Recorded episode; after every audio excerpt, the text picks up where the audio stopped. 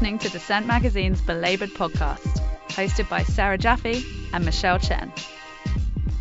Hey, Sarah. Hi, Michelle. And welcome to Belabored number 77. So, this week we're going to talk about the universal basic income. What is it? How do we get it? How much are we talking about here? And we're going to be talking with Katie Sipp of Hack the Union. But first, the news.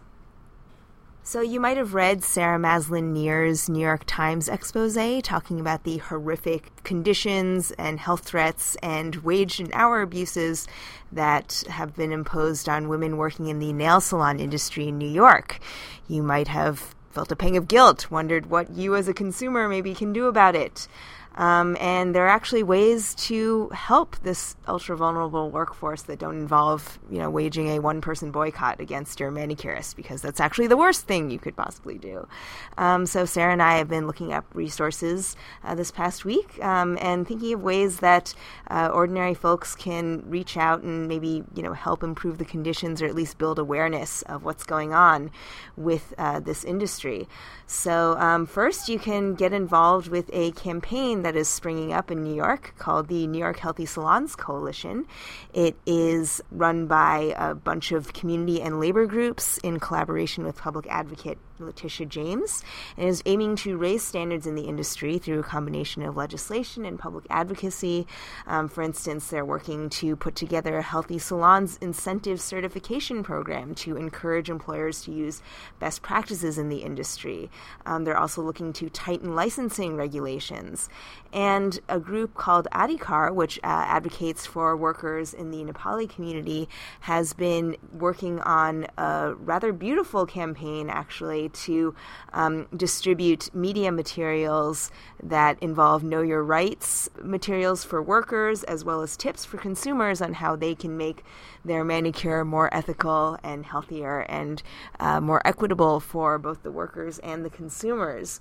And we are going to hear a clip now from, and this is uh, Luna Ranjit of Adhikar talking about the effort that she's implementing with the Center for Urban Pedagogy that the reason we wanted to uh, do something graphical was um, because a lot of our members are semi-literate, and and therefore on uh, uh, health and safety issues and many of the things are so like technical and complicated, and so we're like it would be wonderful if we could create something that's easy to understand, and we went and thinking mostly about like how can we make it useful for our members, uh, but then we thought like it would actually be better if we could use it customers as well as salon workers, and also thinking beyond just Nepali uh, nail salon workers. So that's why we decided to incorporate the same issue from two different perspectives as salon workers and customers, but most of the material is targeted to workers.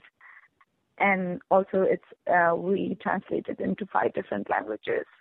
You know, you're working with Tish James and stuff. I mean, is there an initiative now to maybe get harsher regulation? And is there also a concern maybe that the workers might be wary of maybe like labor inspectors and stuff? Maybe they're afraid that the shop will get closed down and they'll lose their jobs. Um, you know, how do you deal with that? I mean, it is a delicate balance, uh, uh, but uh, the most of the um, uh, regulation for nail salon is controlled by the state.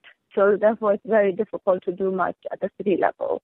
Um, a bill in the city council is really looking at a voluntary program where the salons can get certified as healthy salons, but we are asking for that certification to be available not just because they have like quote unquote like green salons, but also that they have no wage violations. So we're trying to like redefine what is healthy, and that's part of the legislation. And and we're also, I mean, exploring the Department of Health to see if it can create regulations through Department of Health uh, and making it into a public health issue. Last week, a federal appeals court judge heard arguments in Home Care Association versus Weil, the lawsuit that held up the Obama administration's move to extend wage and hour protection to some 2 million home care workers who had previously been exempted from them. These workers for decades were defined as simply companions, not real workers, and therefore not deserving of making even a skimpy federal minimum wage. The vast majority of the workers who would have been covered by this rule are employed by third party agencies, some of which, when they aren't arguing that they simply can't pay $7.25 an hour to their employees, like to brag about their profits and successful franchise model. The lawsuit was brought in part by the International Franchise Association, perhaps best known for suing to try to stop the $15 an hour minimum wage in Seattle.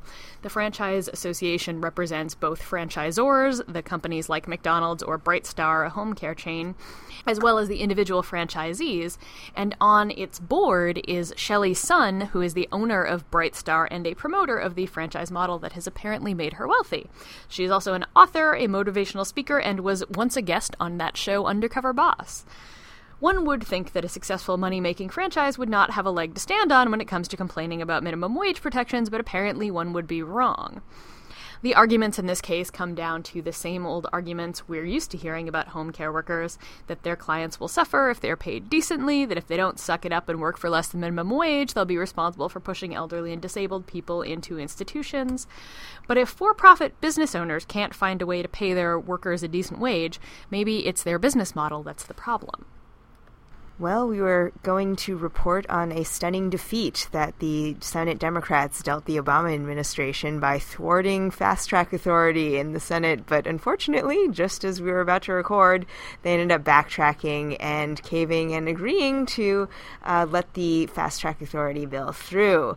So, uh, the next phase in the Trans Pacific Partnership deal uh, is that uh, it looks more and more like uh, Congress is moving towards granting fast track authority to the Obama administration, which, as we've reported before, will grant uh, the executive branch virtually unilateral power to negotiate the trade deal on his own and then send it back to Congress for a straight up or down vote. There had been mounting opposition among the Senate Democrats based on uh, their desire to have certain uh, trade protections built into the bill, such as protections for displaced workers, uh, measures to address uh, what they call currency manipulation by other countries, which um, uh, you know undermine uh, some of the so-called free trade initiatives that are embedded in the bill and it would also um, address you know little things like oh child labor and export supply chains and you know like extraneous things. extraneous things like that you know. But thankfully all that has been swept out of the way. So now we can just cut straight to the chase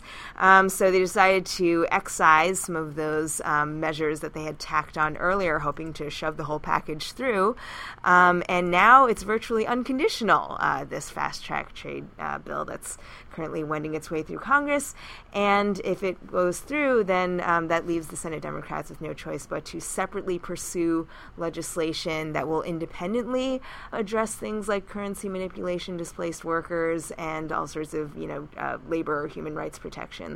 Um, as we've discussed before, and you can go back to belabor number 73, where we talked to Celeste Drake of the AFL-CIO about the more insidious aspects of this trade deal. But suffice it to say, it would grant unbridled corporate power to multinationals in 12 Pacific Rim countries and allow them to uh, embark on a full scale deregulatory agenda that covers about 40% of uh, global trade for the U.S. So, something to look forward to. Stay tuned. Wonderful. Everything is Uh, that great. moment of euphoria where we thought that we moment report- that we thought. Yeah, I saw somebody tweet, "Welcome back, Senate Democrats." so, from the U.S. Senate to the Missouri State Senate, um, there is a battle going on in the Missouri State Legislature this week over a so called right to work bill, which we've discussed them on this show many times. They allow workers to get the protection of a union without having to pay representation cost if they are at a union workplace but don't want to be members of the union.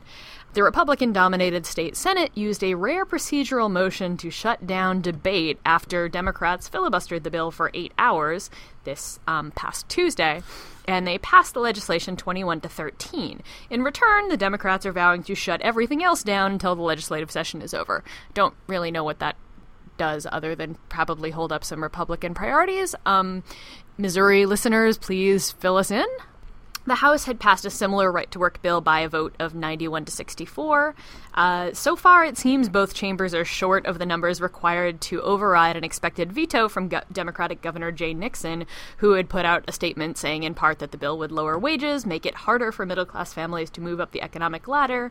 Quote, at a time when our economy is picking up steam and businesses are creating good jobs, this so called right to work bill would take Missouri backwards, Nixon said.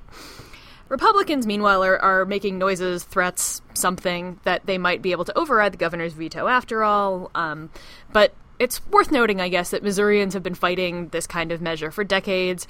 One reporter found a member of Communications Workers of America Union who remembered going door to door with his father back in 1978 to fight a similar bill.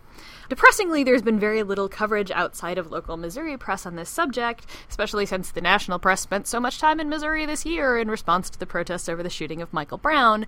Um, one would hope that at least a few reporters can see the connection between bills that would lower wages and working conditions for Missourians and the already abysmal conditions that a lot of Missourians already live in. Anyway, we will keep you posted. Um, I know we have some Missouri listeners out there, so feel free to drop us a line, give us more information. Thank you. Hashtag belabored. Hashtag belabored or belabored at dissentmagazine.org.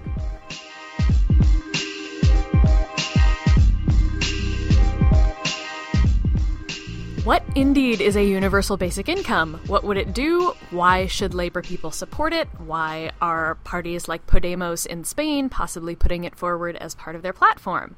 We this week are going to hear about some of those issues and our inevitable robot overlords from Katie Sipp, who is the editor of the Hack the Union blog and purveyor of the best newsletter out there if you care about labor unions organizing and the aforementioned robots. Welcome, Katie. So, Katie, what is the universal basic income? Uh, universal basic income is basically a sort of theory where people in a, a country or uh, citizens or residents of a country receive money from a government or some other kind of public institution that you know it, it's universal. So it does it doesn't matter if you're a kid under the age of 18 it doesn't matter if you're in the workforce or out of the workforce or a retiree. But that you know, the sort of theory is everyone sh- should at least be starting with some like minimal level of income or basic income. So you've been a labor organizer and in the labor movement for a long time. How did you first get interested in basic income as a policy and why should labor organizers support it? Um, I started to do some research really about the the sort of future of work, and that was what led me to do some more reading about basic income. I, I will say that I, uh, in addition to being a labor organizer, I have also done um, some organizing with during the the sort of period of time of great welfare reform in this country. I did organizing with women who were being, you know, sort of told by the government you have to move from welfare into work. Um, and so I sort of first became aware of this concept through the like activism of folks who were involved with the Wages for Housework campaign, which was a campaign to basically say, you know, women's labor is historically underrepresented by the traditional methods of, you know, deciding what kind of economic activity we have going on. So, it, you know, for, for folks who are like me, who like me are a parent, you know that like raising other humans is actual work, but we don't typically credit that work as or we don't pay people to do that work. So, so the sort of campaign wages for housework was to say, look, there is economic value from raising other humans. Why don't we recognize that that work has value and pay for it? So th- that's sort of how I first heard about it. But then more recently, in doing research on sort of the future of work and where jobs in this country are going, I got interested in thinking about universal basic income too, as a way to deal with the fact that, you know, we all might not need to work 40 hours a week anymore because of the increases in productivity that have happened. Are, are there any examples you can point to of UBI being imp- uh, universal basic income, everyone, for that, that's the acronym, um, of it being implemented in the real world or maybe something that approximates it that you can point to as maybe like a concrete example of how this might work? The U.S. example I think that people talk about the most is in Alaska, where basically every Alaskan gets a payout every year from the state from income that the state receives from oil money. And they don't they don't call it universal basic income. They uh, it has some other name. I can't remember what it is off the top of my head. But they essentially are saying, you know, the, universal freedom income. I think something like that, right?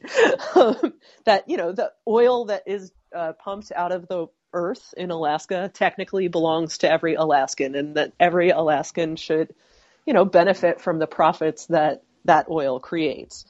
There have also been some other places where people have run experiments. There was a, an experiment in the 1970s where in Canada they did a, an experiment with this thing called Mincome, which was like, let's pay folks who are new moms or teenagers.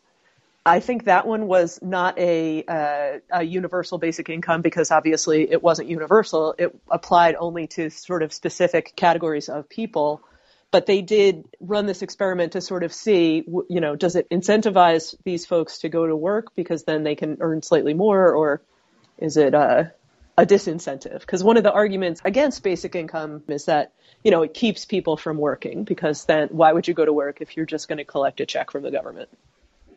In those examples, um, or maybe, you know, in theory, how does UBI as a concept kind of get promulgated in a society? Like, how does it take root? Do people wake up one day and decide, hey, this would be cool? Is it done through kind of an organic social consensus? Is it done by like legislative decree? Um, you know, h- how how does this actually start?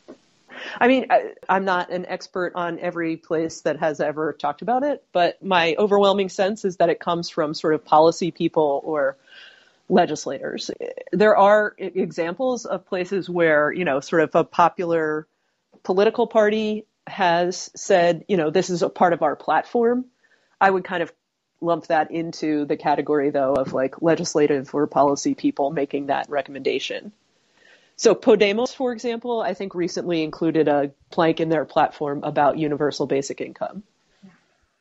So, why do you think we're seeing renewed interest in basic income at this particular time in sort of um, global and, and U.S. history? Is it going to save us from our inevitable robot overlords, Katie? I mean, yes, and. I, you know, I personally am a fan of our robot overlords if it frees people from the need to do work that is boring, deeply unpleasant, objectionable for some other reason. Because I think that for the most part, you know, people aren't hanging on to jobs because they're like, oh, I love my job, you know, making bur- flipping burgers so much. It's it's the theory that if I don't have this job flipping burgers, or if I don't have this job, you know, making widget X in a factory, then I won't be able to uh, support my family.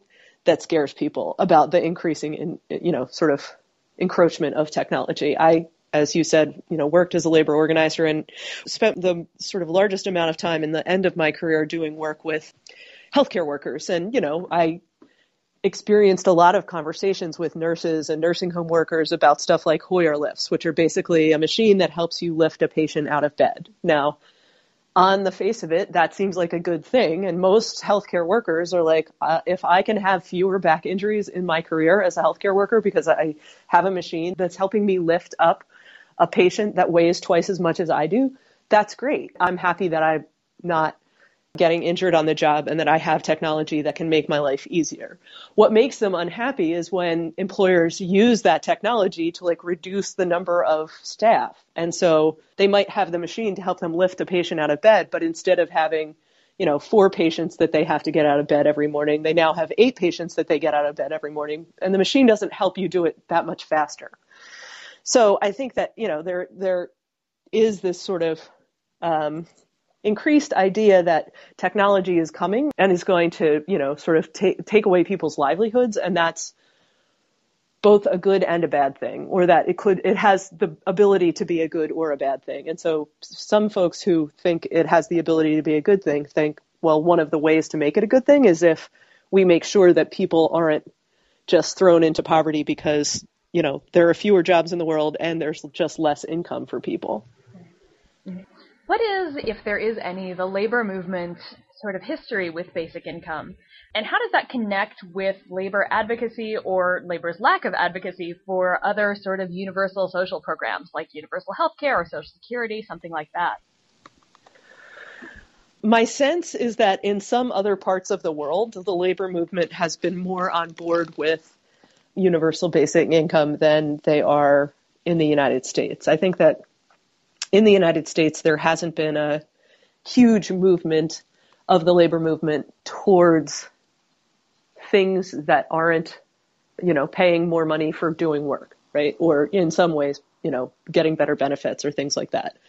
So I do feel like in at least in the US, this the the hard thing for folks to wrap their minds around is the labor movement is about having work with dignity. It's about having fair pay for people at work. It's not about the rest of society necessarily. There are some unions that see their role in the, you know, in the progressive movement differently than that, but by and large, we have had a labor movement in the US that's really much more focused on like workplace advocacy than it is on fixing the bigger, you know, part of the world. Um, obviously, there's like huge exceptions to that. You know, folks from the UAW were deeply involved in the civil rights movement, and I'm not trying to to say that no one has any activism that isn't workplace activism, but I do think that there is a part of this that it doesn't fit quite right with people's idea of what the labor movement is supposed to be about in the U.S. Yeah. Yeah. Yeah, I'm just wondering because like we've saw, you know, sort of in the past, labor, for instance, didn't push for universal health care. I'm talking the, the fairly distant past, not the recent past, because it would take away the value that they could provide to workers. And so it's been an interesting, Yeah. and we've seen that shift in recent years, right? Labor did get on board with Even the healthcare minimum wage. I reform. mean, there's opposition to the minimum Right. wage. Yeah, and so we've seen that change. I wonder if you see that changing much from where you are. I feel like it's not the labor movement people that are the most interested in this when I write about it. I feel like the people who are much more interested in it are folks who are technologists. It's interesting just to think about the way this plays out culturally. Um, I think part of people's initial reaction to the term universal, they might think uh, same for everyone, or they might equate universality with sameness. And I think, you know, maybe in our American culture that might chafe against some notions of individuality and, and, uh, you know, maybe, uh, you know, just differences that, that we actually tend to value. Um, because our workforce is so fraught with inequalities, um, racial, gender, um, you know, class, all these sorts of social disparities. Um, do you see the UBI as perhaps a, a tool to address those inequalities? Because Right. I mean, I think that in its most defensible position, universal basic income would go to everyone, right? So, like, you're one of the Waltons, you're going to get the same check as every other person in the United States of America. And you're also going to get, I, I would assume, in order to make it like a fundable program, taxed at a higher level than everyone else. So, if you're sitting on several billion dollars worth of inherited wealth, you might be expected to redistribute that to other folks who aren't sitting on a billion dollars worth of inherited wealth. Yet you shouldn't be, you know, just like accepted from having basic income if you are wealthy, because A, it would just be politically more difficult to pass, I think, if it was targeted only to folks at the sort of lower end of the socioeconomic scale. And B, some people are still going to have to work. No one that I talk to thinks we're headed for a future in which we'll all be lounging around eating bonbons all day and no one will ever have to work for a living again. People will still want to work in order to have more things than what they might be able to, you know, live on with just basic income. But I think the point of basic income, at least from my perspective, is everyone should have sort of a, a baseline that's like sustainability. And I guess uh, I'm just wondering how that would ultimately be determined. We talk about a lot in this program these sort of pernicious effects of uh, like this whole idea of means-tested programs, right? How you know differentiating between human needs can have a really bad effect on society um, in terms of how we relate to each other and how we see people who are less fortunate. Um, does UBI kind of help maybe move towards uh, equalizing some of that, or at least uh, ensuring that you know there's some sort of shared, not just um, you know shared benefit, but also like shared sacrifice. I mean, I think that it does need to be sort of cast as an equalizer. And it's much more believable to me that like a society that already has more equality baked in right now will be first to pass a universal basic income. It is not going to be the United States with our extremely mythic belief in American individualism that it's going to be the country that leads the way on this particular topic. I don't think. But I do think that it is conceivable that, you know, we could get to a place where people say, yeah, we want we're not saying that like you shouldn't be able to go out and work hard and, and earn more money if you have to, but we also shouldn't be in a place where, you know, it's literally impossible for children who grow up in poor communities to get ahead. And we're pretty close to that in this country. I mean, there's, you know, a recent study about income mobility that came out obviously right after the uh, Freddie Gray incident in Baltimore, where it showed that, you know, Baltimore was of the biggest 100 cities in the country, the, the, the city that it was the hardest for a kid that grew up in poverty to move out of poverty. And I don't think that most Americans want that to be the case. Uh, that does that sort of defies our myth too, right? The the myth of America is that you're supposed to be able to get ahead no matter how poor you start out. And I don't think that most people believe that that's possible anymore. Right and I, th- I, think we can empirically demonstrate that it kind of isn't for right, most of us. Exactly. Um, and and just to circle back really quickly to um, you mentioned this earlier, but um, the whole incentives argument. How do you wrestle with uh, you know the the criticism that this is a disincentive to innovate, or um, you know it diminishes people's competitive willpower and well, I mean, I think that the system that we have set up right now discourages people from being innovative, right? Like if you literally have to work you know, 50 hours a week at the minimum wage in order to just pay your rent and like keep subsistence level food on your table every day, how much creative energy do you actually have left at that end of that 50 hours? I mm-hmm. would argue you don't have a lot, right? I mean, I think that people have creative energy when they're doing creative things and when they're, you know, feel somewhat relaxed about life. I don't do my best work when I'm like working 60 hours a week. I'm like then just trying to sort of bounce between like things to just make sure that they're all getting done. But it's not my most creative work by any means. And I'm not somebody who's also doing that at the same time that I'm like trying to worry about like, oh, do I pay the light bill this month or do I pay my phone bill or what am I going to skip in order to like be able to have a little money left to pay for daycare or whatever. I don't think that we have a system right now that is actually encouraging innovation from every member of our society. Switching gears from the right wing critique to the left wing critique, um, because there are people certainly on the left who have argued that because Richard Nixon proposed a version of a basic income, uh, Milton Friedman was an advocate of a version of a basic income, that it's a right wing plot. Um, also, sort of more realistically, um, right wing advocates of basic income do, in fact, sort of want to replace the entire welfare state with just cutting checks to people. Um, so, how do we answer those arguments and make sure that we keep important parts of the social safety net intact? While the transition is going on, right? I mean, I think that's a very challenging question, and I wish that I had a good answer for it. I don't, you know, I, I don't think that the that the answer is like just let's get rid of Social Security and let's get rid of Medicare and let's get rid of all of these other popular programs and then just like write people a check for $10,000 a year or something like that. I mean, that doesn't seem like it's going to be a solution where that will end well for most people. Right. Um, it does seem like, a, you know, a solution that kind of will continue to pit people against each other because you'll have the sort of people who are like, well, I need to go out and work so that I can earn more than my $10,000 a year. And then we'll continue to have a kind of right wing narrative about how like, well, why are you working to like, so this other person doesn't have to go to work.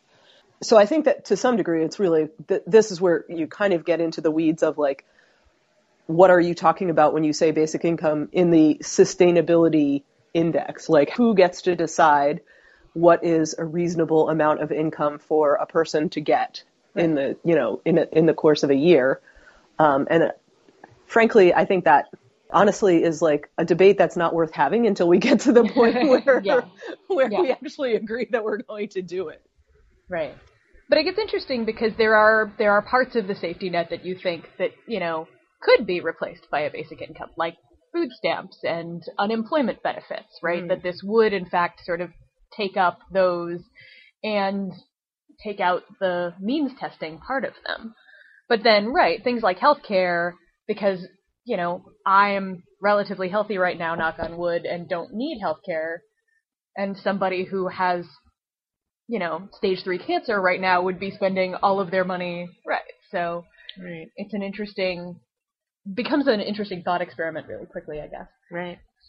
And the the whole idea of you know what happens when we start rationing healthcare. Remember the whole healthcare uh-huh. debate, and just you know the idea of uh, you know that we have these sort of distorted concepts of scarcity of social goods, right? So it's like, I mean, I think the other thing about it is that it will, in some ways, sort of upend our way of thinking about how to do work support, which is what you know a lot of the means tested stuff to some degree is like about how do we keep how do we make people try to find jobs or work in jobs or right. do whatever? And historically you know we've I, I, actually was just out leafleting this morning because in philly we you know passed paid sick leave this year and today is the first day that it becomes effective. Oh, in the city of philadelphia or the first day that employers have to start tracking people's hours. So the first day workers can start accruing paid sick leave if they're eligible under the law which is a great day for 200,000 workers in Philly who lacked paid sick leave up until this point. But as our economy changes and people have much more sort of diverse streams of income, that benefit of, you know, paid sick leave for people who have traditional jobs will start to include fewer and fewer people, right? Like we have as I was out, you know, handing out leaflets at this subway stop this morning, there were like four or five guys who were like hack taxi drivers who were like, well, I doesn't matter because I don't have a job, right? And you know, we have seen a shift in, as more and more of our economy turns towards, you know, whatever you want to call it, the gig economy, freelancing, any of that kind of stuff, the kinds of stuff that that we have done as public policy to support people in their jobs okay. is going to affect fewer and fewer people because fewer and fewer people will have employment relationships of the kind that you can, you know, do that kind of policy around. Right and I'm not saying that you couldn't come up with a solution for like how do you provide paid sick leave for people who have who spend all of their lives as independent contractors or work in the gig economy somehow, but that's not a thing that we're really th- thinking about either as right. a movement, right? Like we're not trying to figure out the paid sick days problem for taxi drivers who whether they're hack taxi drivers who don't have an employer or they're independent contractors who work for a medallion company, you know. Or us. Yeah. Or you. right? Well, Michelle I mean, and I are exactly both right. I know. What's that right? minimum it's wage? People just, don't even know what their wages are. I mean, it's it's yeah. not just a it's not just like a kind of blue collar problem, right? It's a white collar problem too, because there's all yeah. kinds of white collar freelance folk who like the flexibility, want to be able to, you know, work, be their own boss, work for themselves, but like also, how do you ever go on vacation? Yep. it's an interesting question, Kati. I'll let you know when right? I figure it out. exactly. Any day now. Yeah, uh, what you just said actually just reminded me of uh, the um, Obama's budget was talking about, um, uh, you know, rolling out these new plans for, uh, you know, subsidized childcare for working parents, right? And and then there was this whole idea of like, well, parents who are unemployed, like, you know, they they would like childcare too, but uh, you know, our whole economy, including our welfare system, right, is structured around this idea that people leave to go to work and then they come home again, and like that's what their entire life revolves right. around.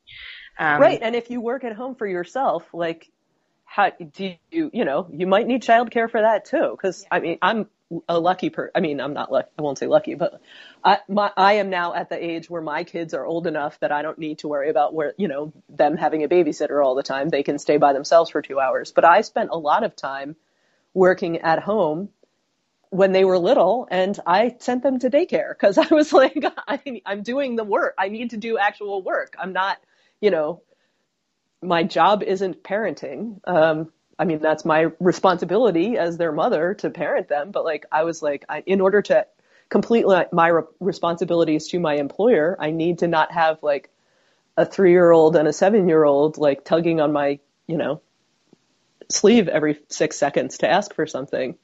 So they went to after school programs and they went to daycare and stuff like that because that's what I needed them to do so that I could do my work, even though I worked at home.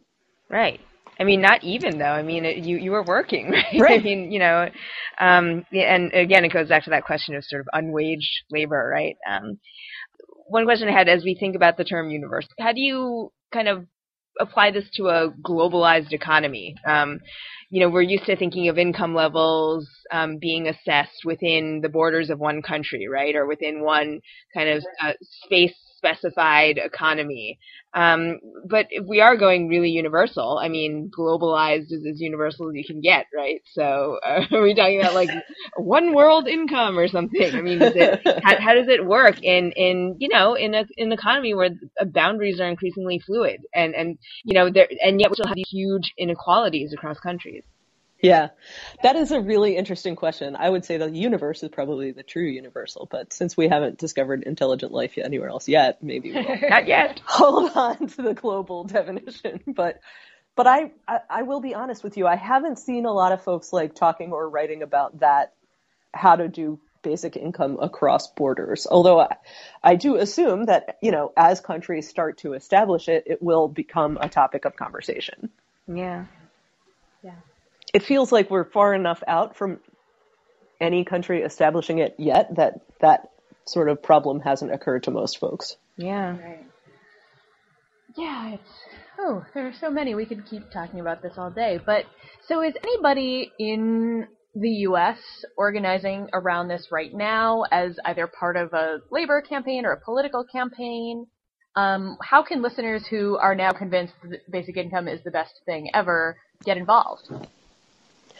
Uh, you know, I'm not aware of any uh, political organizations in the U.S. that have taken this on as like a ma- massive national campaign. Um, Yet. I do know yet exactly. As of Uh, today. I do any day now.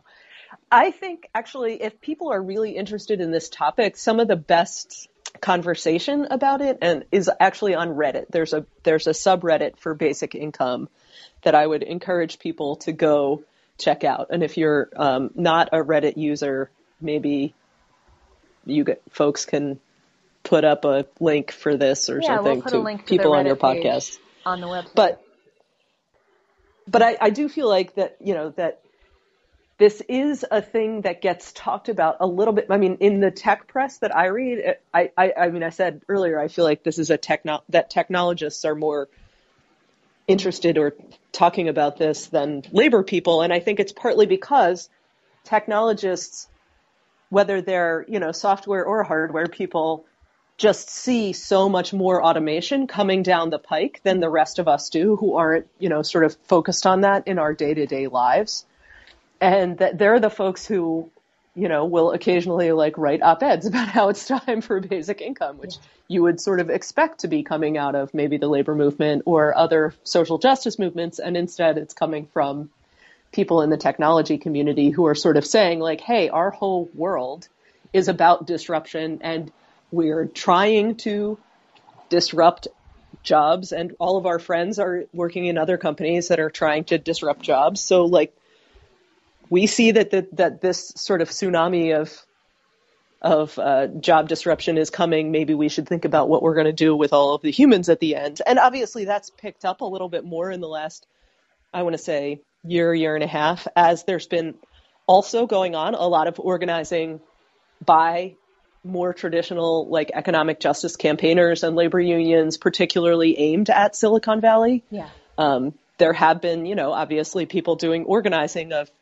the shuttle drivers for Facebook and folks like that. And uh, the Teamsters and SEIU have both done a lot of work to sort of force Silicon Valley to deal with the poverty that they're creating in their own geographic area. But they aren't saying like, oh, so Facebook should have universal basic income in Santa Clara County or anything like that that I've heard. They're saying, you know, you should be more fair.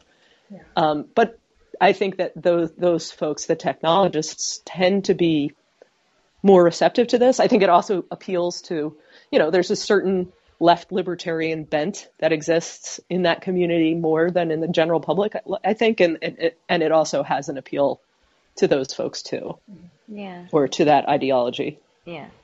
Um, I was gonna say, are there any um, are there any thinkers outside of the U.S. who are dealing with this more um, directly. Um, I maybe I'm naive. I just figured people in Europe would be more up on this than they are in the U.S. Yeah. Uh, you know, I can't tell you the names of specific individuals off the top of my head. I do, f- I mean, I feel like the Scandinavian countries tend to have people who are thinking about this a little bit more. Um, like I said earlier, Podemos is talking about this in Spain. It does feel to me like some of the countries that are more set up as social democracies than the US is are trending in this direction, although nobody has like figured it out all the way yet. Yeah, I think Switzerland tried to have that sort of referendum on uh, right. Monthly That's right. minimum wage. Since you were talking about the technology community and people who are thinking about this, um, to wrap up, tell us about your blog, Hack the Union, and your excellent newsletter, which I have talked about many times on this podcast before. Um, I think it's fascinating that you're urging the labor movement to really innovate and deal with the future of work rather than attempt to go back to this perceived golden age that really wasn't a golden age for all of us to begin with. Right. I mean, one of the things that I always say to people is like, look, we won, it took the labor movement 200 years to win the eight hour day. From the day that we, you know, sort, sort of that started being a campaign to the day that, at least in the US, till the, when it became a law in the US, it was almost 200 years. And I think, you know, we still in many ways have, have a labor movement that is set up to fight against the industrial revolution. So we made a specific bunch of demands to employers at the time of the industrial revolution which you know was in some ways very different than now. For lots of blue collar workers the thing that was happening then was that employers were trying to kill them with with work right? They were like you know the point of the 8 hour day was that we people were at work for 12 hours a day and 15 hours a day and they didn't have time to do anything else. Yeah. and it wasn't just that they were being forced to be at work, it was that they were being paid wages that meant that they had to work 15, 12 or 15 hours a day in order to make ends meet. And so the demand of, you know, sort of eight hours for work, eight hours for rest, eight hours for what you will, that kind of came out of that was in reaction to a specific thing that employers were trying to do at that time. At this time, I think that we're in a different moment, particularly for blue collar workers. I think that we have this kind of weird dichotomy going on where there are lots of white collar workers who are still who still feel like they're being killed with overwork, right? Like, you know, you have email, your employer expects you to answer email even when you're not at the office. We have, you know, I just had a story on my blog this week about a woman who got fired because she took a tracking app off her phone because she wasn't she was okay with her employer tracking her when she was at work, but she was like it's not fair for you to track me when I'm not on the clock, which yeah. I think most people think is reasonable. Um, yeah. Yet at the same time, we're also seeing that like many, many, many service workers are being told by their employers, we don't need you 40 hours a week. In fact, we may only need you 20 hours this week and maybe only 15 hours the week after that and maybe only 12 hours the week after that. But then the week after that, we'll be back to 25, right? Like we have these scheduling horror stories that you're starting to hear more and more of.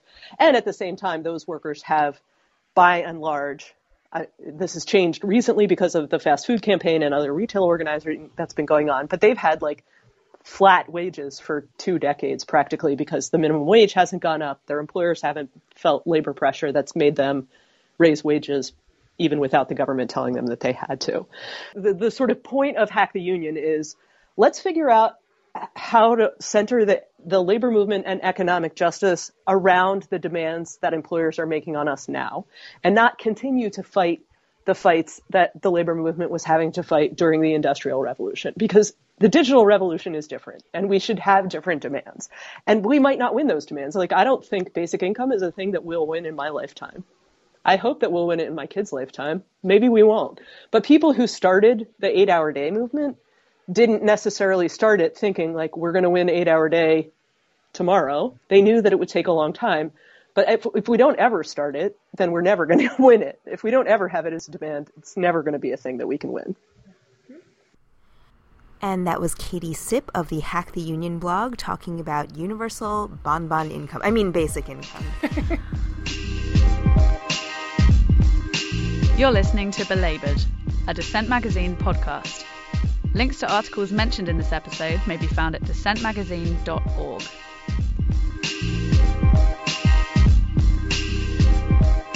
And now it's time for Arg! I wish I'd written that. the part of the show where we talk about the things we've read recently that we wish we had written but alas did not. Well, this past week was Mother's Day, and for this week, the piece that I wish I'd written was by friend of the podcast, Sheila Bapat, who is also the author of an excellent book about domestic worker organizing. The piece was at RH Reality Check. It was called The Mother's Day Myth How We Thank Moms for Their Free Labor. And, you know, John Oliver got a lot of attention this week for saying that really valuing moms would mean through policies like paid family leave. Somewhat typical that when a man says what women have been saying for years, it gets lots of cheers and applause. Sorry, John. But before his show aired, friend of the podcast Sheila Bapat had written this piece reminding us that flowers or a card hardly make up for all the unpaid labor that moms and the world's women who are parents or not parents do every day. She writes, quote, Gifts fueled by a corporatized holiday belie the myth of Mother's Day, the idea that by giving a present once a year, we are actually valuing the unending work of parenting labor. Gifts from a child or spouse are sweet, but on a broader level, a genuine celebration of mom's labor would be if our society ensured her economic security, something mothers have very little of in today's economy. Indeed, parenting labor, which sadly persists as, quote, women's work, is granted no economic value, nor is much of the work mothers are engaging in outside of the home. Women, of course, still do the vast majority of housework even when they also work for wages. We cook, we clean, we care, and yet the US lags behind the rest of the industrialized world. Do I sound like a broken record yet? When it comes to policies that might help mothers, parents, basically all of us. Family leave is a distant dream. Lots of pregnant workers just want to be able to sit down or drink some water on the job. Meanwhile, the fastest growing jobs in the country are jobs like the home care work I discussed earlier, which are done overwhelmingly by women, paid sometimes less than minimum wage, and forget about any sort of overtime. As Bapat writes, a bouquet of flowers is no match for economic security through paid family leave, higher wages, stronger benefits, and an economy that genuinely values women. Ah, speaking of unwaged labor, my pick for this show is called Four Myths About the Freelance Class. It appears in Jacobin and is written by Sarah Grey, who is a writer, uh, self identified freelancer who has been thinking about how she is classified as a worker. Um, she starts with the question What separates a freelancer from the proletariat? Why are freelancers encouraged to think of themselves as independent small business owners or independent contractors rather than as workers? And who gains from their classification as members of the petty bourgeoisie instead of as members of what we might call the working class today?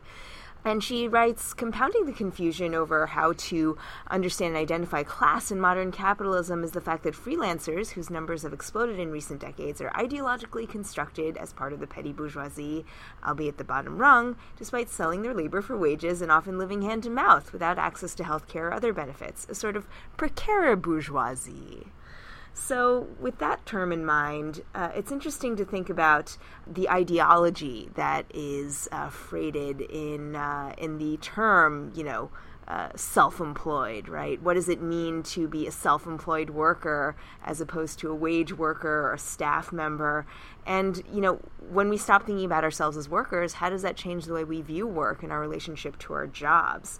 Does it encourage us to be more assertive in terms of our rights and our uh, ability to, uh, you know, wield power over the workplace, or does it just, uh, you know, destroy any sense of class consciousness at all and lead to uh, people being in situations where they're easily exploited by others?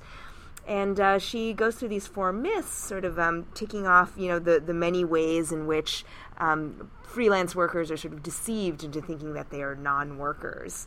So first, of course, is the "we're not workers" myth, and so um, you know much of the uh, today's working class is actually not aware that they're really working class because they've been socialized to think of the working class as you know men wearing denim overalls, carrying hammers, and working in a factory on an assembly line. When in reality, today's proletariat, also known as the uh, precariat in many cases, um, doesn't do any of those things, and yet they are very much working, uh, often for poverty wages and extremely precarious conditions. And it's actually that hardship, it's that struggle that defines what working class is, and not so much the nature of the work you do or the type of profession or skill that you perform. Um, and there's also the creative class myth, which says that people like, uh, quote, artists and writers are creative. Some straddle the line between creativity and more often straightforward corporate production, as, say, translators, editors, and copywriters. Other perform- others perform non creative t- tasks like childcare, sex work, surrogate childbearing, or housekeeping. Um, all of these are different forms of casualized and often unwaged labor that kind of um, you know doesn't really count what people are doing on a day-to-day basis as real work, and that leads to all sorts of vulnerabilities. Um, then there's the free will myth saying that people must do this voluntarily because of course they love what they do and we've talked about the whole love what you do myth here and uh, on Belabored many times before but suffice it to say the in exchange for freedom workers often go without benefits and other labor protections and that's no way to live at all and finally, the no class consciousness myth, which says that freelancers don't have any class consciousness because they work in diffuse workplaces and are atomized from each other. When in reality, what's really lacking is different ways of organizing each other across vast expanses of space. Um, and until we think of a new model, we might as well start to think of ourselves as workers, at least on our own. That is all for episode 77 of Dissent Magazine's Belabored podcast. I will be not back in two weeks as I will be, uh, oh my god, working on a big chunk of my book, but Michelle will be here holding down the fort. As we noted, send us information if you are in Missouri paying attention to this right to work fight, if you are a worker in home care or in a nail salon, we would love to hear from you.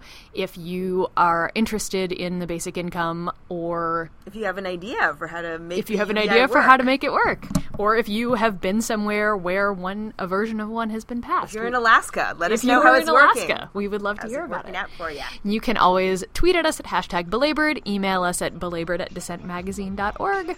Be back soon. This life is hard, so hard I must go. 825, hell nah, we can't go. You've been listening to Dissent Magazine's Belabored podcast. For the entire archive of past episodes, visit dissentmagazine.org. Until next week, join us online using hashtag belabored.